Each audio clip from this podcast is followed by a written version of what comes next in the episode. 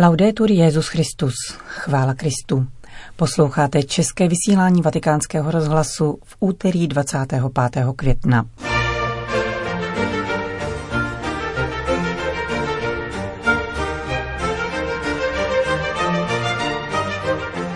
Jaký svět chceme zanechat novým generacím, ptá se papež ve videoposelství u příležitosti zahájení platformy iniciativ v duchu encykliky Laudato Si.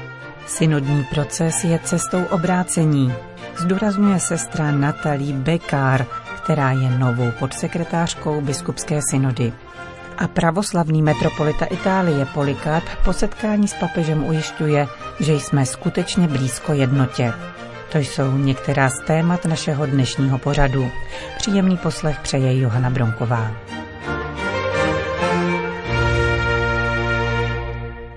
Zprávy vatikánského rozhlasu. Vatikán. Jaký svět chceme zanechat novým generacím? Ptá se papež František ve videoposelství k zahájení platformy iniciativ v duchu encykliky Laudato Si. Jde o sedmiletou pracovní strategii zaměřenou na různé oblasti.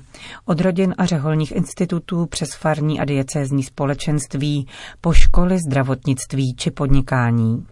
Účelem platformy je výchova k udržitelnému životnímu stylu, k němuž provází sedm dílčích cílů propojujících ekologii a sociální otázky.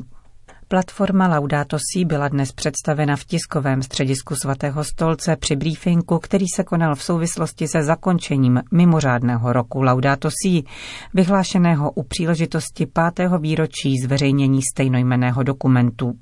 Ve svém videoposelství papež František zopakoval výzvu obsaženou ve zmíněné encyklice.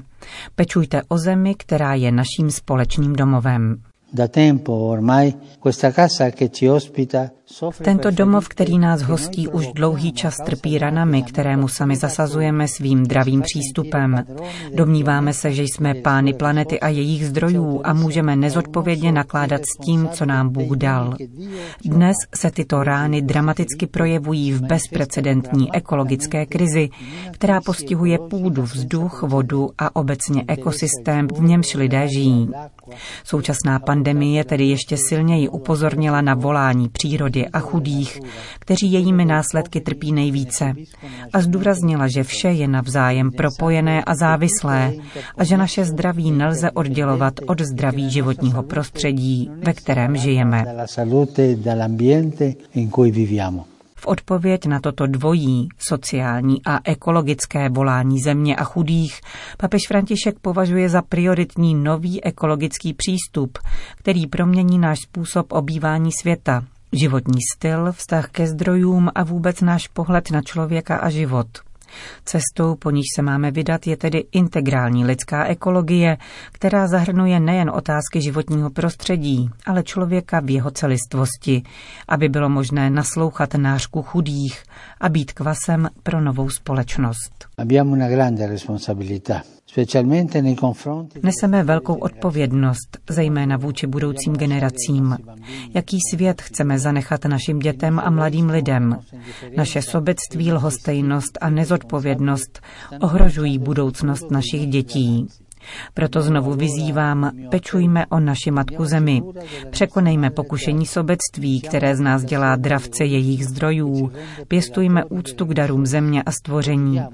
Zaveďme takový životní styl a společnost, které konečně budou ekologicky udržitelné. Nabízí se nám příležitost, jak připravit lepší zítřek pro všechny. Z božích rukou jsme dostali zahradu. Nemůžeme svým dětem zanechat poušť. Připomíná papež František ve videoposelství, kterým dnes zahájil akční platformu Laudato Si.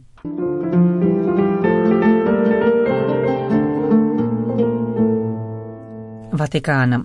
Papež František vyjádřil soustrast obětem nedělní tragédie v Lombardii, kde při pádu lanovky u Lago Maggiore zahynulo 14 lidí.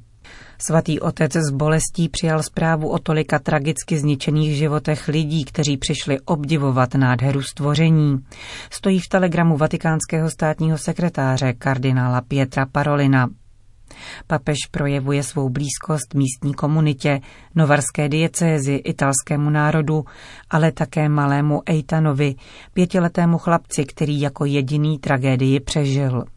Svatý otec vyjadřuje svou soustrast a ujišťuje o modlitbě za zemřelé a za ty, kdo je oplakávají a vyprošuje pro ně útěchu u pána. Vyšetřování nehody, k níž došlo v neděli 23. května, dále pokračuje. Prozatím se mluví o selhání bezpečnostního systému a poškození nosného lana. Vatikán. Papež nás pobídl k odvaze stavět se čelem ke skutečnosti. Ukázal nám, že výročí je třeba prožívat s pohledem upřeným do budoucnosti, nikoli zpět. Řekl ve své reflexi včerejší návštěvy papeže Františka v sídle vatikánských médií prefekt Úřadu pro sdělovací prostředky Paolo Rufini. Hlavním úkolem, který papež vytyčil vatikánským novinářům, je kreativita a svoboda v rámci jejich poslání. Papež nás varuje před umělou dokonalostí a vybízí ke konfrontaci se skutečností. Máme mít odvahu postavit se čelem ke skutečnosti, která je pro nás výzvou. V Observatore Romano papež řekl, přijmejme rány od skutečnosti. Tato skutečnost nás staví do těžké situace. Pomysleme na COVID-19, na naše problémy, na otázku, jak inkulturovat papežovo poselství v zemích tolik různých po sociální i náboženské stránce. A tedy, když říká, ať přijímáme rány, míní tím totéž, co zaznělo v letošním poselství k médiím. Jděte, abyste viděli. Dovolte, aby k vám skutečnost promlouvala, někdy způsobem dosti tvrdým, uštědrujícím rány. Právě takovou skutečnost musíme proměňovat. Nejsou věci, které by nebylo možné změnit. V tom spočívá výzva pro sdělovací prostředky. Prefekt Paolo Rufini se dotkl také papežovy kritiky tzv. funkcionalismu, tedy lpění na úředních schvalovacích procesech, které podvazuje tvořivost. Šéf vatikánských médií k této věci podotkl, že papežem míněná svoboda a kreativnost se týká vynalézavosti v rámci našeho poslání. Papež nám říká, abychom neusilovali o prefabrikovanou dokonalost, ale o tvůrčí a dialogující přístup. Schrnuje včerejší Františkovu návštěvu Paolo Ruffini.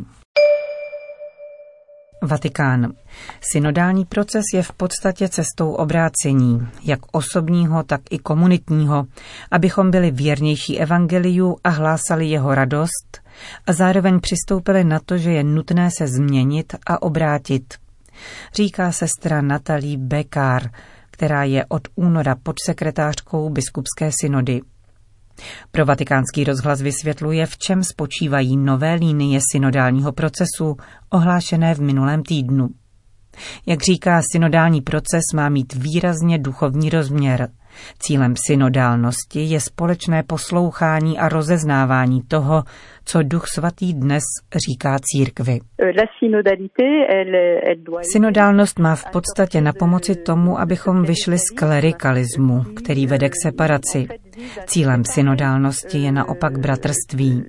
Pokud máme ve světě budovat bratrství, jak na to poukazuje papež v encyklice Fratelli Tutti, je potřeba začít nejprve bratrstvím v církvi, schromážděné kolem Krista, který nás vede.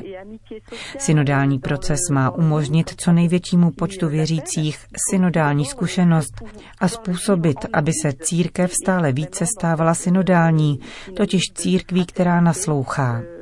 Je k tomu zapotřebí důvěra, že skrze tento proces bude Duch Svatý v církvi působit, aby biskupové posílili dialog s božím lidem.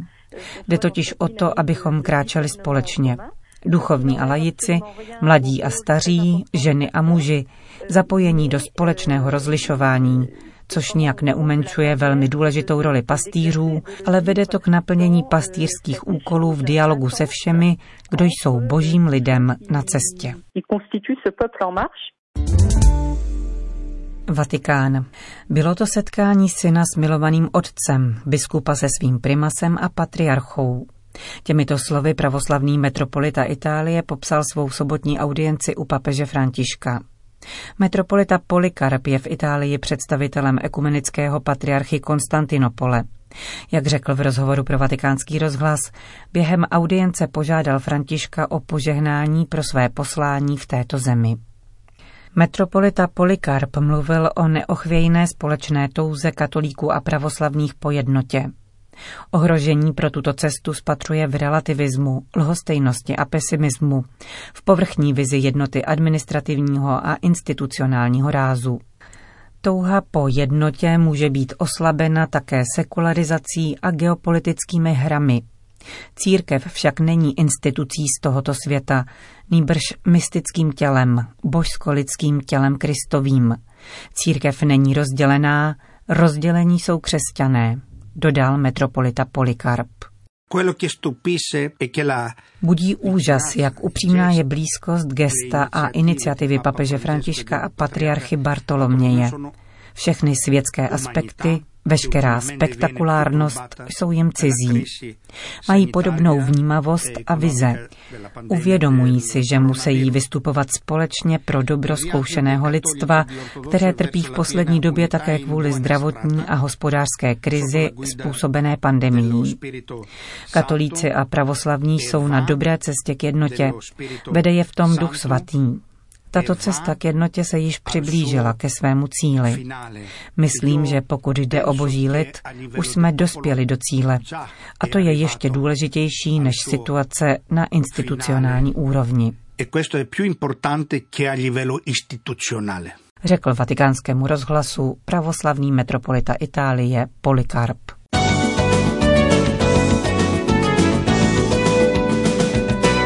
Velká Británie. Za novou sociální pandemii a ideologickou módu označil britský týdeník The Economist nárůst případů poruchy pohlavní identity. Statistiky totiž ukazují, že případy tzv. pohlavní dysforie se stále častěji týkají mladých mužů ze západních zemí. Autoři článku zároveň varují před přístupem řady klinik, které navrhují změnu pohlaví jako jedinou medicínu na vnitřní utrpení dospívajícího člověka. Podle britského týdeníku případy genderových přeměn narostly ve srovnání se situací před deseti lety až třicetinásobně. Druhou stranou téže mince jsou stále častější soudní procesy, jako například nedávno uzavřená kauza Keiry Belové. Tato mladá angličanka vyhrála soud s klinikou, kde prošla změnou pohlaví. Ve 20 letech si uvědomila, že transformace její problémy nevyřešila. Bylo však už pozdě, protože změny, které podstoupila, jsou nevratné. Soud uznal, že navzdory vědomé schodě nebyla v té chvíli ještě dostatečně zralá k takto dalekosáhlému rozhodnutí. K podávání léků blokujících dospívání se ve Velké Británii nově nevyžaduje pouze schoda rodičů, nýbrž soudní rozhodnutí. Krok zpět učinilo také Finsko, kde došlo loni v červnu k revizi předpisů ohledně pohlavní dysforie a na místo změny pohlaví byla doporučena psychologická terapie. Podobnou cestou se již dříve vydalo také Švédsko. Dětská nemocnice Astrid Lindgrenové ve Stockholmu ohlásila, že již nebude podávat léky blokující dospívání nezletilým. Důvodem bylo vědomí o velkém množství zneužití, k němž došlo v této zemi s ohledem na změny pohlaví u nezletilých. Průzkum provedený švédskou televizí zastavil vládní návrh zákona, který měl snížit věkovou hranici pro vykonání těchto zákroků na 15 let. Návrh se opíral o údajný výzkum o vysokém sklonu k sebevraždě mezi dětmi, kterým se nepodařilo podstoupit transformaci. Tento problém se měl týkat až 40% transsexuálních nezletilých. Novináři nicméně odhalili, že data jsou smyšlená a žádný vědecký výzkum je nepotvrdil. Připomeňme, že papež František označil genderovou ideologii za jeden z hlavních projevů zla v dnešním světě, za útok na různorodost a boží kreativitu. Jak řekl, tato ideologie usiluje o podkopání základů lidskosti a stává se kulturním diktátem, který nepřichází z dola, nýbrž je zhora vnucován některými státy jako jediná možná cesta kultury, které je nutné se přizpůsobit. Řekl papež František v knižním rozhovoru vydaném loni v únoru. Končíme české vysílání vatikánského rozhlasu. Chvála Kristu, laudetur Jezus Christus.